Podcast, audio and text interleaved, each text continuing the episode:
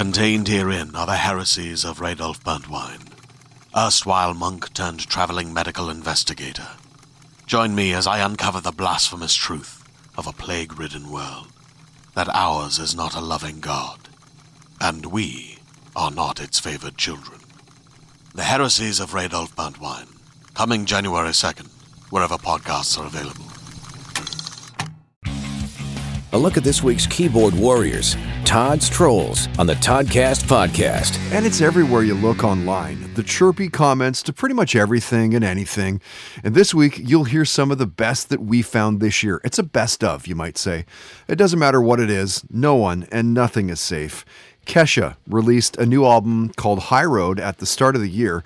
Here's an artist who sold over one hundred thirty-four million albums worldwide, yet somehow she still gets chirped.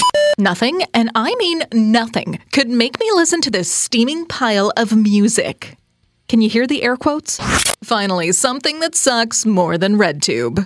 Oh, look at that. The dumbing down of our musical society is complete. Green Day has sold more than eighty-five million albums. They have five Grammy Awards, and yet they take heat. They released their new album in early February. It's called Father of All Motherfuckers, which goes over really well for radio. Really? Do people still give a shit about Green Day? I had no idea. Someone should check the expiry date on this band. Something smells a little bit off. Every song has sounded the same since the nineties. Seriously, they're the Melba toast of punk rock. Did you catch this one in theater? Who goes to theaters right now? Towards the end of March, the live-to-action Mulan was released, and despite not being a fan of that style of movie, the trailer looked pretty good, right? Dear Hollywood, come on, enough. We don't want your remakes and reboots. Signed, everyone. How many W's should I put in yawn? I want to get this tweet to Disney just right. This movie is needed, like Trump needs another four years in office. And the Kentucky Derby was supposed to happen in early May in Louisville, Kentucky. That got moved to early September because COVID. They should whip those little jockey bastards after the race. Tit for tat, right? How something as cruel as horse racing is still a thing in twenty twenty is amazing, isn't it? New drinking game. Every time they whip the horse, drink. This could be dangerous.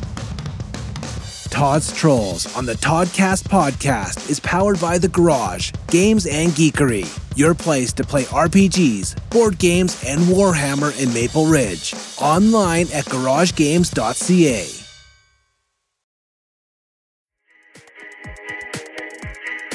Attention, fans of fairy tales that are magical, hilarious, and grim. The award-winning Pinna original podcast Grimm, Grimmer, Grimmest has new episodes out now. While you've probably heard of the Brothers Grimm, you've never heard these tales told in quite this way.